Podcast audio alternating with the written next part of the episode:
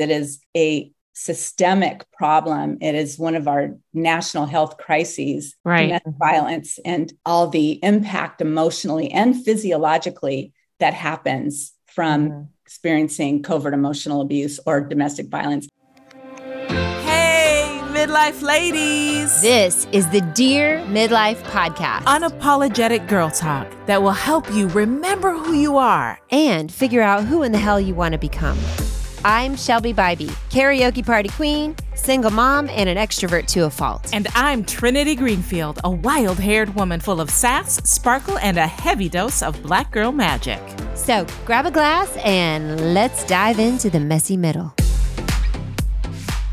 Before we get started with our interview today, all of you moms with teenagers out there, listen up.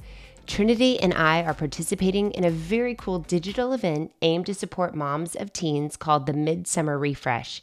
This event features interviews with over 30 speakers on topics that are near and dear to both moms and teens, such as keeping a relationship strong through the fires of the teens, productivity hacks for teens and parents, helping sensitive parents handle rude teens, how to get your teens to listen to you, how to avoid parenting the way your parents did. And Trinity and I will speak to all moms on the topic of becoming you. This event runs between October 24th and 30th and features a variety of pre recorded interviews daily for you to enjoy at your convenience. Don't forget to sign up using the link in the show notes. We can't wait to see you there. So, I think by now our listener knows that I was in a toxic relationship with a covert narcissist. And a few episodes ago, I know that you also had a realization that perhaps you unknowingly had also been in a relationship with a narcissist. Yes, yes, I had no idea. And then the information that our guest was sharing, it just resonated with me it shined a light on what I had been unable to see on my own. Yeah. Yeah. And thankfully, I have a close circle of friends. Shout out to all my girls. You know who you are out there that hmm. opened my eyes to this behavior as manipulative and abusive. But the hard thing is that this behavior can sometimes be so pervasive. It's mm. it's difficult to see and I I didn't see it for mm-hmm. a decade or more. Yes, it is so true, Shelby. And then being able to put names to behaviors, as our guest, Annette Oltmans, does, really can be helpful for our listener out there who's questioning her relationship, who's maybe even questioning her own sanity. Right. Look, the labels and definitions, they help to expose the patterns yes. of narcissism that we are dealing with. Yes. And honestly, this is exactly what our guest Annette Oltmans aims to do because she is also the victim of covert emotional abuse herself and the founder and CEO of the M3ND Project, which is a nonprofit organization aimed at educating victims, survivors, helpers, and first responders on hidden emotional abuse, domestic violence, and what she's coined as double abuse, which we'll dive mm. into in the course of our podcast today. Yeah, I, I'm just so impressed by the years of research that she's conducted, that hundreds of mm-hmm. interviews mm-hmm. with victims, with therapists, and with faith based leaders. The results of her research were used in creating the M3ND projects responding to abuse curriculum that we're studying today. She has so many valuable resources on the M3ND project's site, so check it out, ladies. Check it out. And to our listener out there who is just maybe on the path that I was on years ago and starting to have this slow realization that, oh shit, this is actually describing my relationship. Please know that you are not alone. I always get so choked up about this because if this content and messaging is resonating with you, it is so important that you get help and that you get out. And yes. if you need help, let us know. If you feel like this message is connecting with you, leave us a review, share the episode with someone that you know might benefit from hearing this same message, and check out the resources that will provide you in the show notes on the M3ND Project website so that you can start putting names and labels to the thoughts and feelings that you're having because these are real and tangible things, ladies. And now, we welcome to the show Annette Oltmans. Thank you so much, Annette, for being here with us today. We're excited to have you. Welcome, you. welcome. Yes. Welcome you. to the yes. middle. Welcome to the middle. And I want, if I may, to just start with a personal story that really articulates the difficulty that is this covert narcissism.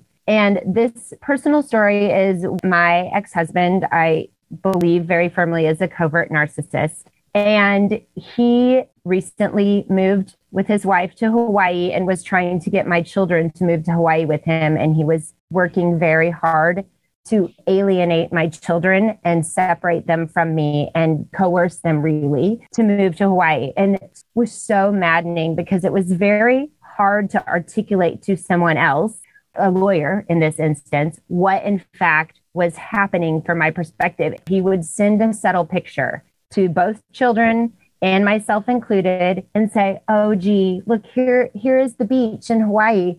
It's so sad you girls aren't here. I hope you're having a great day." But it's the little things like that where I know it's a subtle reminder to me that I made a choice to keep my children living in our current place of residence and not allow them to move to Hawaii. And also, it was a subtle reminder to them that he wanted to allow them to move to Hawaii and that he's the good guy and I'm the bad guy. Yeah. And I think that explaining that to someone else was very difficult to really communicate that this is a form of manipulation. Right. Because it could be like, what's the big deal of that? Of course, he's just sending pictures to his deal? kids. He just sent a picture. So, Annette, I know that you have an expertise in this area of covert narcissism and giving women a voice because you mm. help them to better articulate what it is that they're experiencing. So, you, can you help us understand how you got on this path with understanding covert narcissism and how you help women to communicate what's happening to them?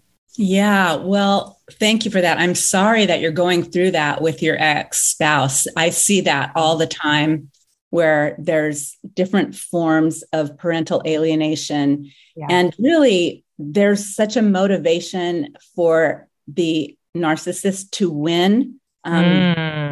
It's not about what's in the best interest of all parties. They just really need to be the winners of any given issue. And the kids are often a tool in that process and you know if he if the kids moved where he is then he would have less child support to pay and there's all yeah. other motivating factors so i'm i'm just really sorry you're going through that for me i experienced covert emotional abuse in my marriage for 15 years um, before i asked for wow. a and mm. it's you know typically uh, women are in these relationships. It's mostly women victims, but not always. But they're in these relationships for many years and even decades before they're able to unravel the truth about the dynamics that are playing out mm-hmm. in the mm-hmm. relationship. Because these tactics that narcissists or abusers use, not all abusers are narcissists, but all narcissists are abusers these tactics are things like I'll just read off a couple blame shifting, for example. Mm. You are trying to, to raise a reasonable complaint or concern, and suddenly the, the table gets turned and you are at fault for being too critical, or it, it could be any number of things. But now suddenly you find yourself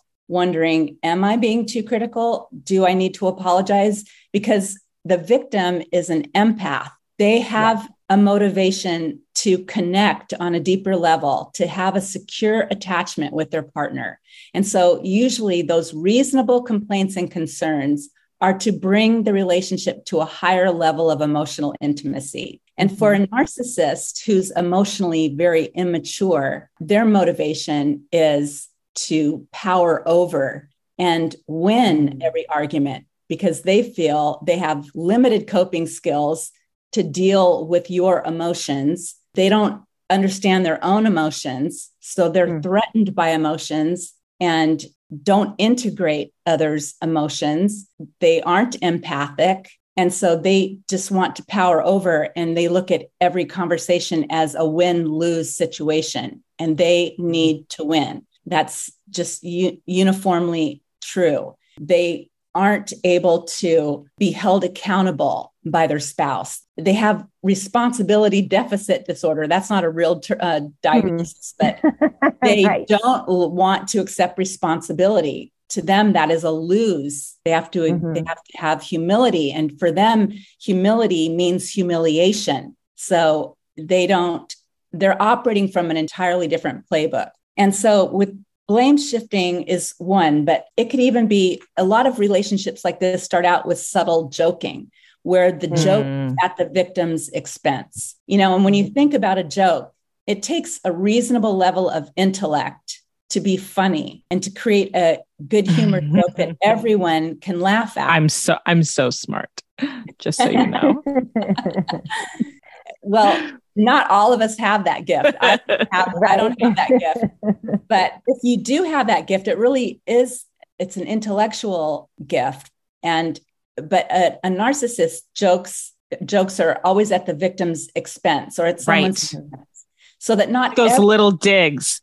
They're digs. Right. My mama used to say there's always a little bit of truth in a joke, honey. Yeah. Mm-hmm. So they're putting that little truth in there, couching it in a joke in order to chip away just another piece yeah. of your soul. Yes. And that is one of the first signs that you're going to end up in a narcissistic relationship. They mm-hmm. test waters by putting you down in these little digs.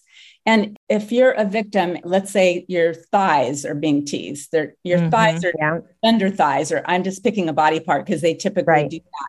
And if the victim says, ouch, that really was hurtful. I don't appreciate you putting me down in that way then mm. the abuser will say something like, Oh, you're too sensitive. Yeah. It's you. Now, suddenly, the victim is insulted by the joke, and now she's told she's too sensitive. Right. So it's a double whammy. That really was blame shifting. We're now yeah. it's because she's too sensitive. And yeah.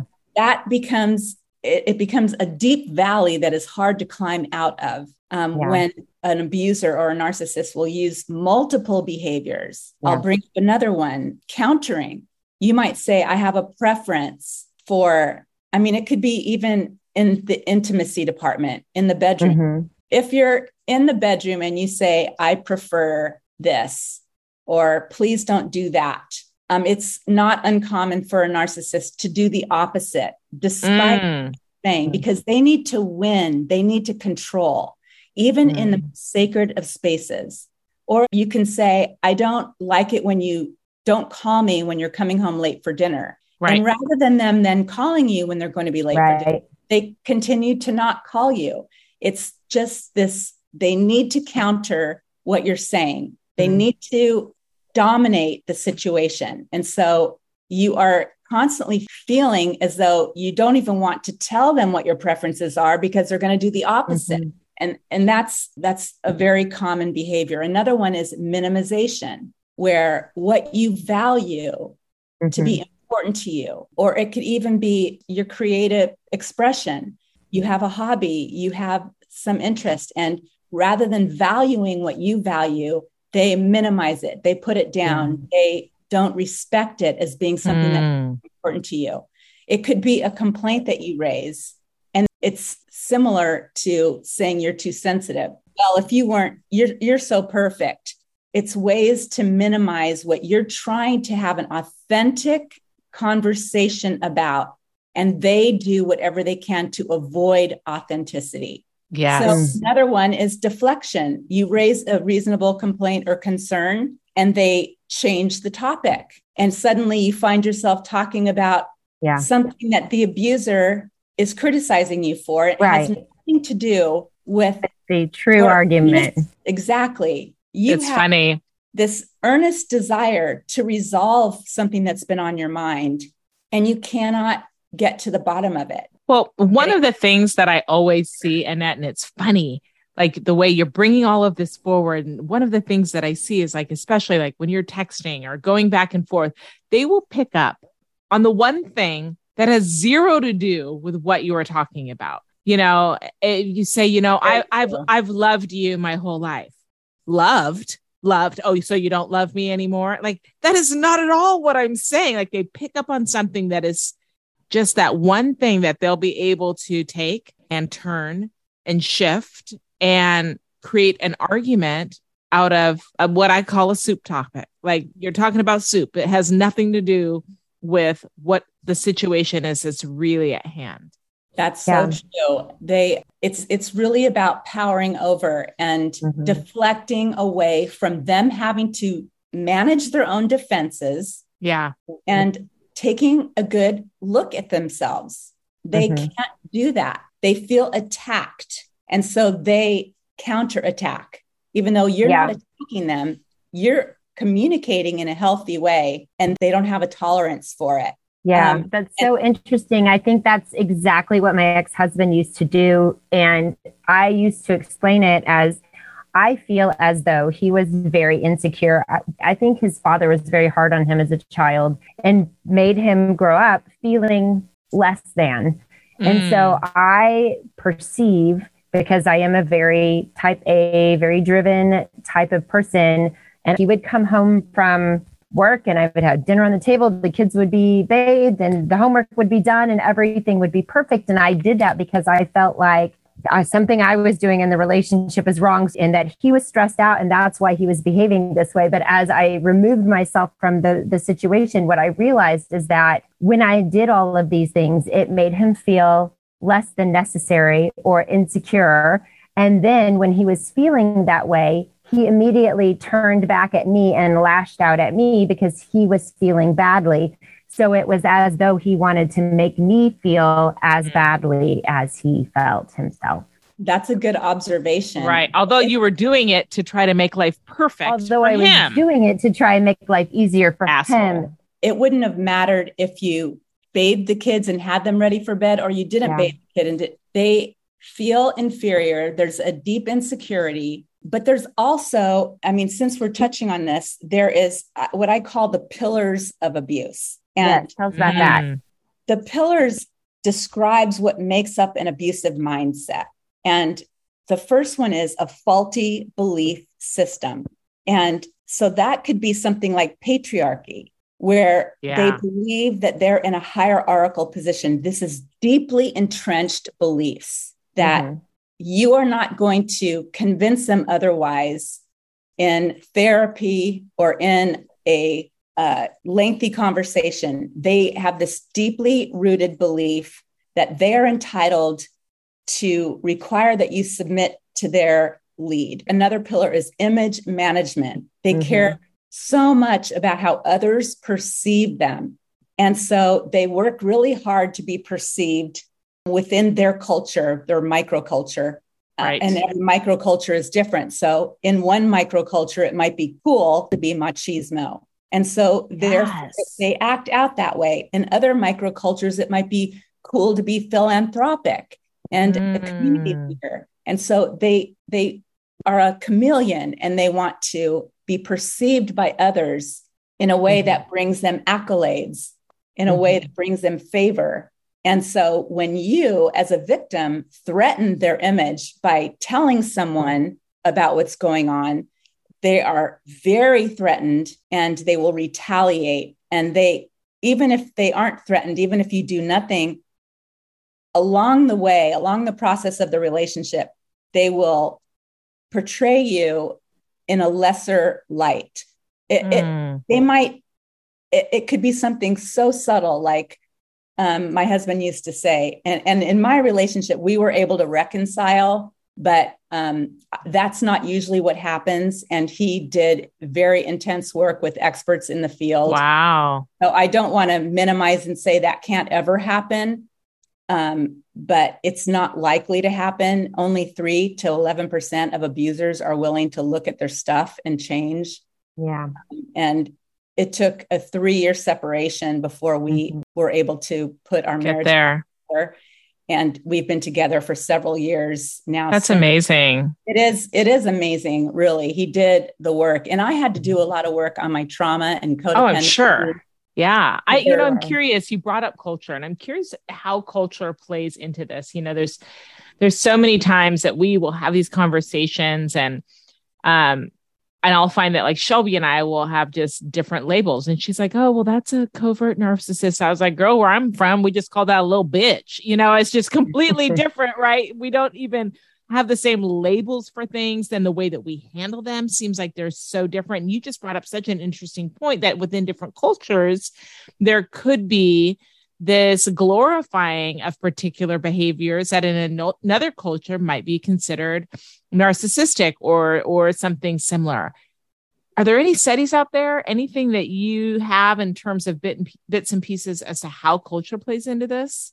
Um, i can't cite a study right? I mean i read a lot of studies, but I can't just pull one up right now. No, it's fine. But I can tell you. You that, can tell me, girl, that you, you make up a fake study. I just no, want to know what you think. That. but, but um, culture plays a big part in how victims unconscious bias plays a big mm. victims are treated. So in like a wealthy white culture, the the female is usually considered either stupid, mm-hmm. um, uneducated, or that she's not telling the truth.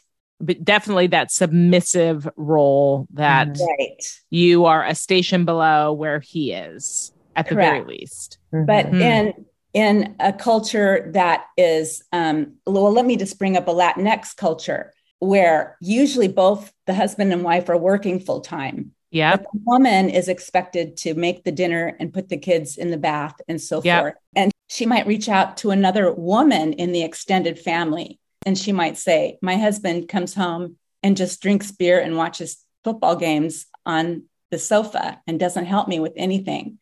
And her female extended family member will say, That's your job in life. Right. So she doesn't support her. She believes in her culture that is the role of a woman to play. Now, not not all Latinx cultures are like this. Sure. Not all Asian cultures, but there is a theme that does exist in different microcultures. Mm-hmm. And you part of what we do at the M3ND Project before we train a group of individuals is we go in and really dissect what are the cultural norms so that we know mm-hmm. how to address them because no two cultures are alike, but culture so plays a big crazy. role and unco- it is crazy, right? Because yeah. it's so unique to every situation.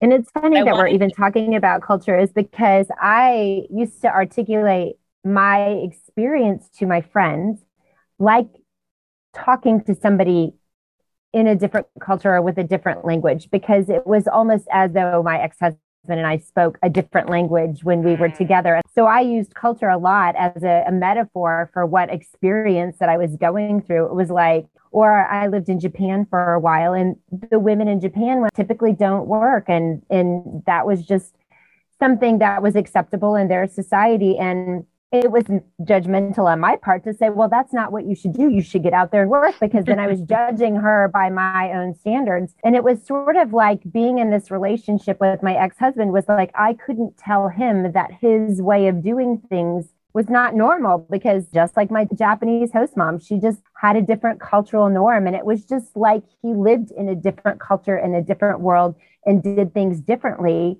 And if I tried to explain to him what I was feeling and what I was experiencing, he couldn't see that the way that he operated was was not healthy because oh, he just took it as his own norm. That's very so, true. That's why one of the pillars of abuse is a faulty belief system. Mm, they are the way we describe it is moralistic judgments based on limited knowledge family system or social bias causing oppression of others. So it can mm. have different mm. motivating factors, but they are just entrenched and it could be the way they were brought up. But it's not just heterosexual relationships. I was just going to ask about this. Yes, tell us more. There are some men who are abused and they have even less resources than females. Right. And there's a predominant amount of abuse in the LGBTQ community.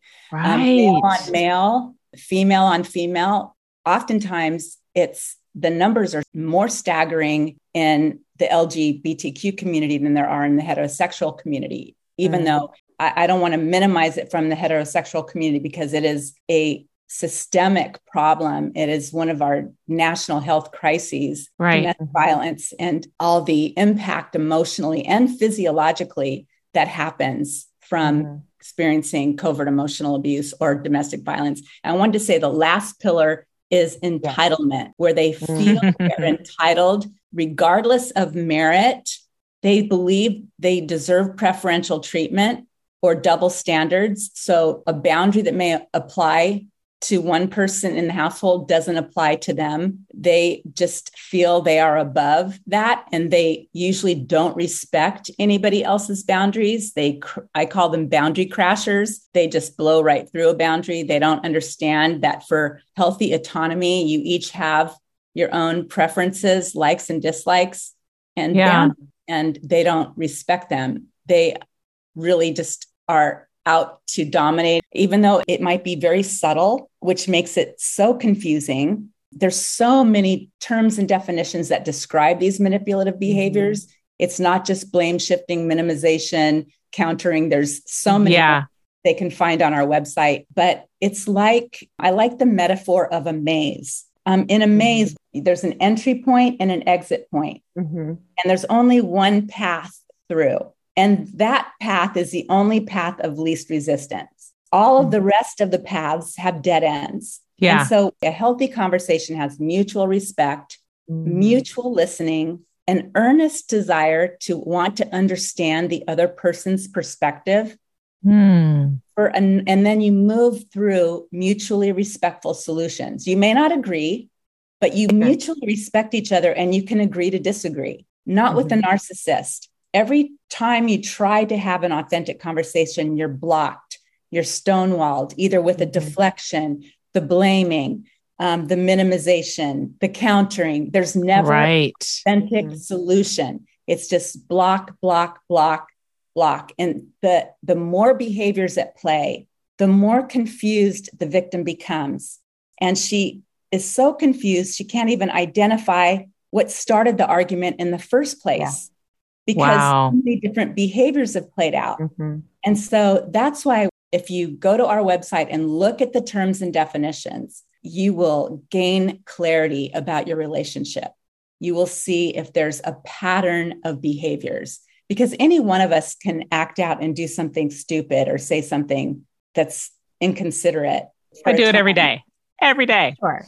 but when someone points it out, a, a healthy person is able yeah. to internalize that and say, wow, I don't want to do that. That's, I, I didn't realize I was doing that and I'm going to stop from this day forward. And mm-hmm. they do stop. But yeah. a narcissist cannot manage their own defenses. They might stop blame shifting if you confront that, but they'll shift over right. to, to another one behavior because they have that they have this it's this strong sensation that they need to be defensive and all the time yeah all the time and so they're either defending but normally the way they defend is to attack it's to yeah. be offensive and so the victim is often in the hot seat feeling mm. as though mm. they've done something wrong yeah. and the victim who is an empathic person is willing to self-reflect and so much of the time the dynamic in an abusive relationship is that the woman is codependent. She's very empathic and willing to look at herself and takes on over functions in the relationship, mm-hmm. takes on more responsibility than she should to hold up the lion's share of the responsibility of yes. maintaining the relationship. And he underfunctions. She might even mm-hmm. do things to help him understand. I'm going to find you a good therapist. I'm going to find you a good book to read. She's it's read you, you, you. And mm-hmm. he doesn't read any of the books. He doesn't want yeah. to. He wants it to be just the way it is. So and he blames her for being controlling. Absolutely. wants to be in control of all the things. This is uh, it's crazy. So and, and I know right now, you know, I want to speak to my woman out there, my girl out there, girl, I know that you are listening and you're like, oh my God, I see this in my partner, that you are seeing this right now in mm. the person that you are with and and maybe there's some some been red flags for a while maybe this is new for you but i know that there are some of you out there that are hearing this perhaps for the first time and perhaps for the thousandth time, but it's resonating with you. So I want to speak to that woman right now, Annette. And what does she do? Like, what is the first step? Is she's hearing this and she's hearing these words and is connecting? Where does she go right now to start to further shed light and illuminate her perspective and have those aha moments and start to figure out what her path to wholeness and surviving that will hopefully lead to thriving look like? Yeah. Well, I think that the first necessary step to healing is clarity. So, if she goes to our website and looks at the terms and definitions of covert emotionally abusive behaviors, really familiarizes herself so that she can, in her mind, write a narrative about the common problems that she's experiencing and be able to label them with proper language. Mm-hmm. That is going to validate her. It's going to help her see things more accurately and not where she is self blaming. Another term for codependency that Ross Rosenberg uh, came up with is called self love deficit disorder. There's truly mm. lack of self love. They have lost their identity. Mm. They, they might have never had a real confident identity, a real sense of autonomy. And so it's so important that she then works in therapy, not in couples counseling, but in yeah. therapy on her codependency, on the way she really thinks about herself. So often, women in these relationships think, and men too, I shouldn't say that, they think, I must not be lovable. Mm. There must be uh. something intrinsically wrong with me. I must not know how to mm. communicate effectively. Maybe if I say it this way, they'll get what I'm trying to say, but it doesn't matter how you say it. They're not going to get it because they're operating from an entirely different playbook. They are not operating from a playbook where empathy is present or where right. neutrality is present or where authenticity is present. You mm-hmm. touched on why your ex husband, how he was treated harshly by mm-hmm. his father. I want to touch on something that so many men end up being abusive or narcissists because when they're boys, they're told, don't run like a girl or mm-hmm. mm-hmm. don't cry like a girl, don't cry at all. They're, these feminine traits are ridiculed and they're diminished, they're demeaned.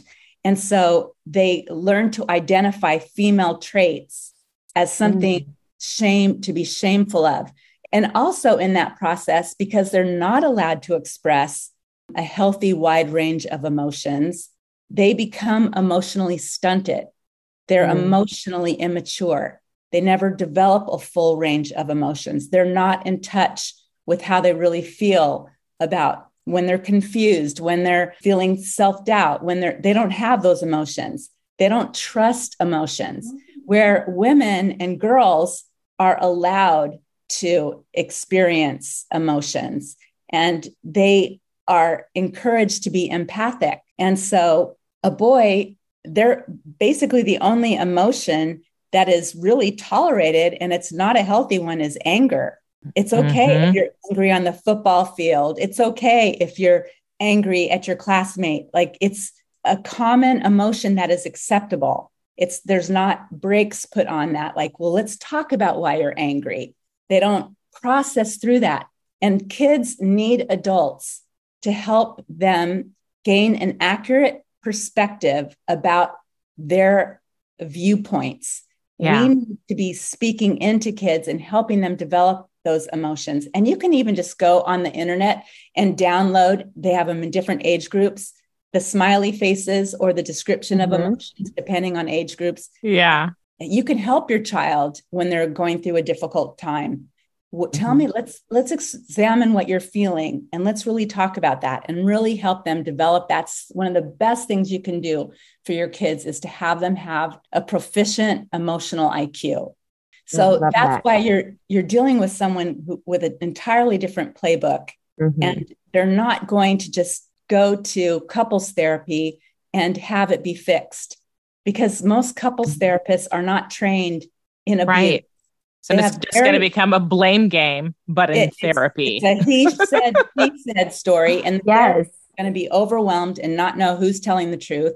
Exactly. They're not going to be expecting the lies that the abuser tells, the false accusations, the blame shifting, the minimus, all of the all the ways he covertly blames the victim for anything and everything.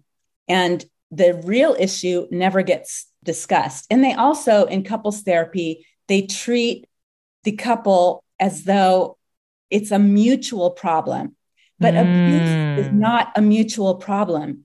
Abuse is a choice. It's not an accident, it's a choice, and it's never the victim's fault. It is a choice that the abuser is making to be abusive. They don't think they're being abusive. They might not, they might be really offended if someone says that's abusive because that's not their self image. That's not the way yeah. they view themselves. Yeah, for sure. But if you're treated like it's a 50 50 problem, or even a 20 80 problem, it doesn't matter because the abuser is going to look at her 20% as though it's 100% of the problem. They're mm-hmm. not able to self reflect, they're not able to really look at themselves. And most therapists are not willing to confront abuse. So many therapists that I've interviewed, and I've interviewed hundreds of them, have said things like, Well, I'm not paid to confront. They, mm. they don't think it's their role. They think it's their role to mm. explore feelings but you can't explore an abuser's feelings. You need to explore his faulty thinking. It's his mm. that need to be addressed. And so couples therapy ends up being highly traumatic for the victim. And the abuser ends up controlling the narrative. And it's something that is contraindicated for the experts in the field. They know that couples therapy is contraindicated, that that's not the path to take. So I'm not offering a lot of hope, but I would like to throw out one resource. There is a therapeutic group um, outside of Seattle, and they do online services, and it's called the Marriage Recovery Center. Mm. And they specialize in this area. And so you need to give yourself permission to interview therapists. You can call them up and say, I'm shopping for a therapist, and ask them questions and talk about that you're, you're a victim of covert emotional abuse ask them if they've mm-hmm. had continuing education units on the topic. Mm-hmm. And if they mm-hmm. haven't, then move on to the next person because you want to be with somebody who is trained or at least someone who's really willing to learn. They can go to our website and learn a lot from our website and they can take our classes. We um, offer continuing education classes for therapists. That's great. Yeah. so tell us a little bit about the mission of the M3ND Project. I know we've been referring to your website throughout the interview here today, but I would love to know a little bit more how that program was started and what the ultimate goal is. Well, I just noticed in my relationship with my husband, I was so confused. I had mm. no idea why I was seeking a separation at 15 years, other than that, I was emotionally so fragmented. I hadn't realized that at the time, but I developed complex post traumatic stress disorder. And my body, my physiology was falling apart. My immune system had collapsed. Mm. All these like autoimmune diseases. And I was so sick. Like the doctors kept wanting to put me in the hospital to try to figure out what is the source of these problems.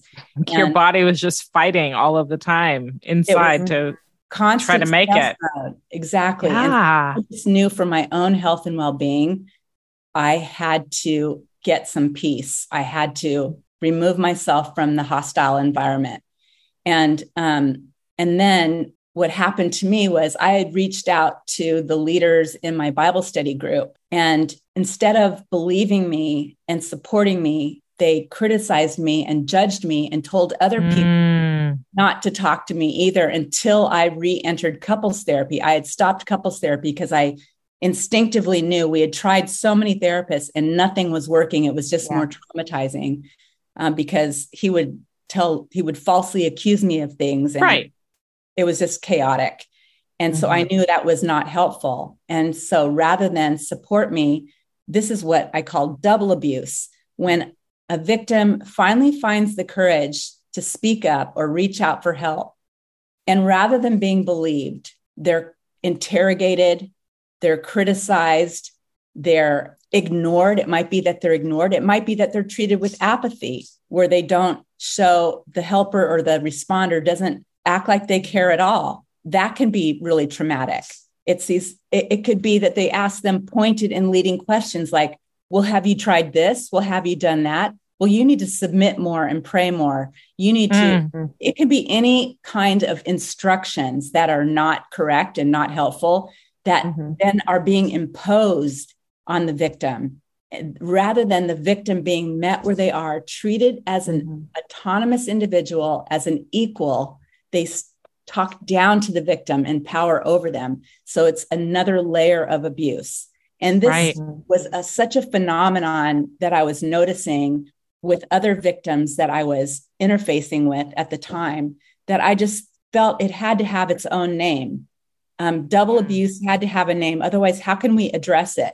Because you can't say just secondary abuse, that has multiple meanings. Mm-hmm. It could mean multiple abuses by the same person. You know, it has multiple meanings. And so I coined the term double abuse and trademarked it. And um, it's resonating with um, yeah.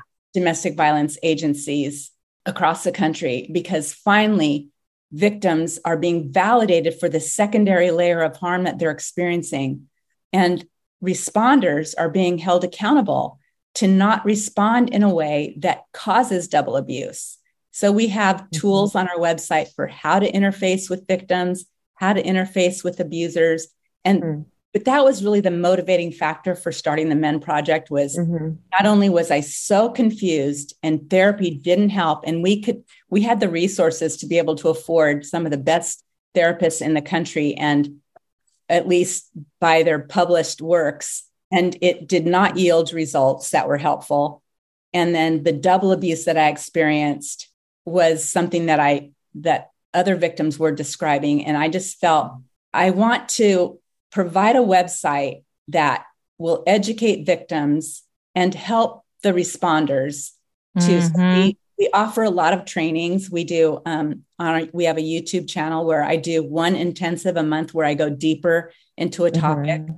like why specifically couples therapy doesn't work? I think i did a two hour episode on that. And and then trainings where we take responders through the beginning, the middle, and the end of what it takes to travel with a victim on their journey towards healing. Mm-hmm. Really understand how to identify abuse, how to interface with abusers, how to not collude with them, because so often this happens in faith communities a lot. They'll, the pastor, well, I'm going to take your husband to lunch and try to yeah. align with him and mm-hmm. try to have him trust me. Well, in the meantime, all he hears is this false narrative. Right. It, it skews his perspective. I mean, and, that's just the result of this patriarchal society that we live in, right? So many things point directly to that. We see it all the time when women are raped, right? It's mm-hmm. because she was wearing this or she did this, or God forbid she got drunk and did something. You know, I mean, it, we see it all of the time the so way that women are treated when they are giving testimony. Um, mm-hmm. We see it in our faith based communities all of the time as well. What do we have to do? The women woman has to submit to the man, and so in this particular case, this double abuse, it's really hardwired and baked mm-hmm. into our society, and it takes a woman, a woman like you, to set up training and knowledge and resources for those that are out there trying to help but don't understand that they're really mm-hmm. contributing to the problem, we've got a lot of undoing that we need to do yeah. so true it's it's a daunting task because it's so insidious and pervasive yes and, and mm-hmm. just to reflect back on faith communities again you know they're not all they, their intentions are i don't think it's intentional no but sometimes it is intentional sometimes right. such patriarchal churches that they expect that the woman stay in an abusive situation mm-hmm. to win her husband over to Christ. I cannot tell you how many churches, we train churches a mm. lot, how they'll have this perspective. And they ignore the fact that abuse has a generational effect. Mm-hmm. Yes. Either raises up new baby abusers or mm-hmm. baby victims that become adults and repeat the cycle. It ignores the fact that she's probably has post traumatic stress disorder and her body yeah. is falling apart. It ignores the responsibility that the male has for his part in the relationship. And it lays so much responsibility on the woman to hold the marriage together. And so mm-hmm. we see this happening a lot. And I know that your podcast is a lot about self identity and not mm-hmm. losing mm-hmm. identity. But what happens in these situations, if she is well invested in her church or synagogue or mosque, and it's a mm-hmm. real part of her life, and she is doubly abused by those spiritual leaders, she loses support from the very mm. she spends her time where her social network of friends spills out of and she has a pure heart wanting to do the right thing wanting to live out her life in a healthy way and now the very people that she thought she was attached to in a safe way are judging her are criticizing her are abandoning her are ostracizing yeah. her as punishment, which is really common in um, faith based communities to ostracize wow. as a punishment. And if she files for divorce, she's many churches have right. this procedure of excommunication, yeah. where she's publicly excommunicated from the church, regardless of the circumstances that led to the divorce, that caused the divorce. And so it really hurts their identity. And oftentimes victims might have post traumatic stress. And then when they are doubly abused, they end up with complex post traumatic stress because their trauma was exacerbated. Mm, unbelievable. I'm so thankful that you've been able to join us today. And I'm really thankful that you've taken the initiative to start the M3ND Project to provide victims and communities education on this topic because I think it is so important that women acknowledge and recognize the situation that they are in. Again, for so many years, I had no idea I was even in this situation. And I want women out there to be able to access your resources so that they can put a name on what it is that they're feeling and experiencing so that they can communicate that to healers and therapists and people who can provide them the resources that they need to remove themselves from these situations and gain the clarity and the healing that they need. And that's right. It starts with you. And thank you so much, Annette, for all you've done for women around the world to help them heal from these types of traumas and get help, the help they need. So thank, thank, you, Shelby. Thank you, both yeah. of you, so much. I appreciate being here. Yeah, it was. Thank you. Uh, such an honor to have you. Thank you so much.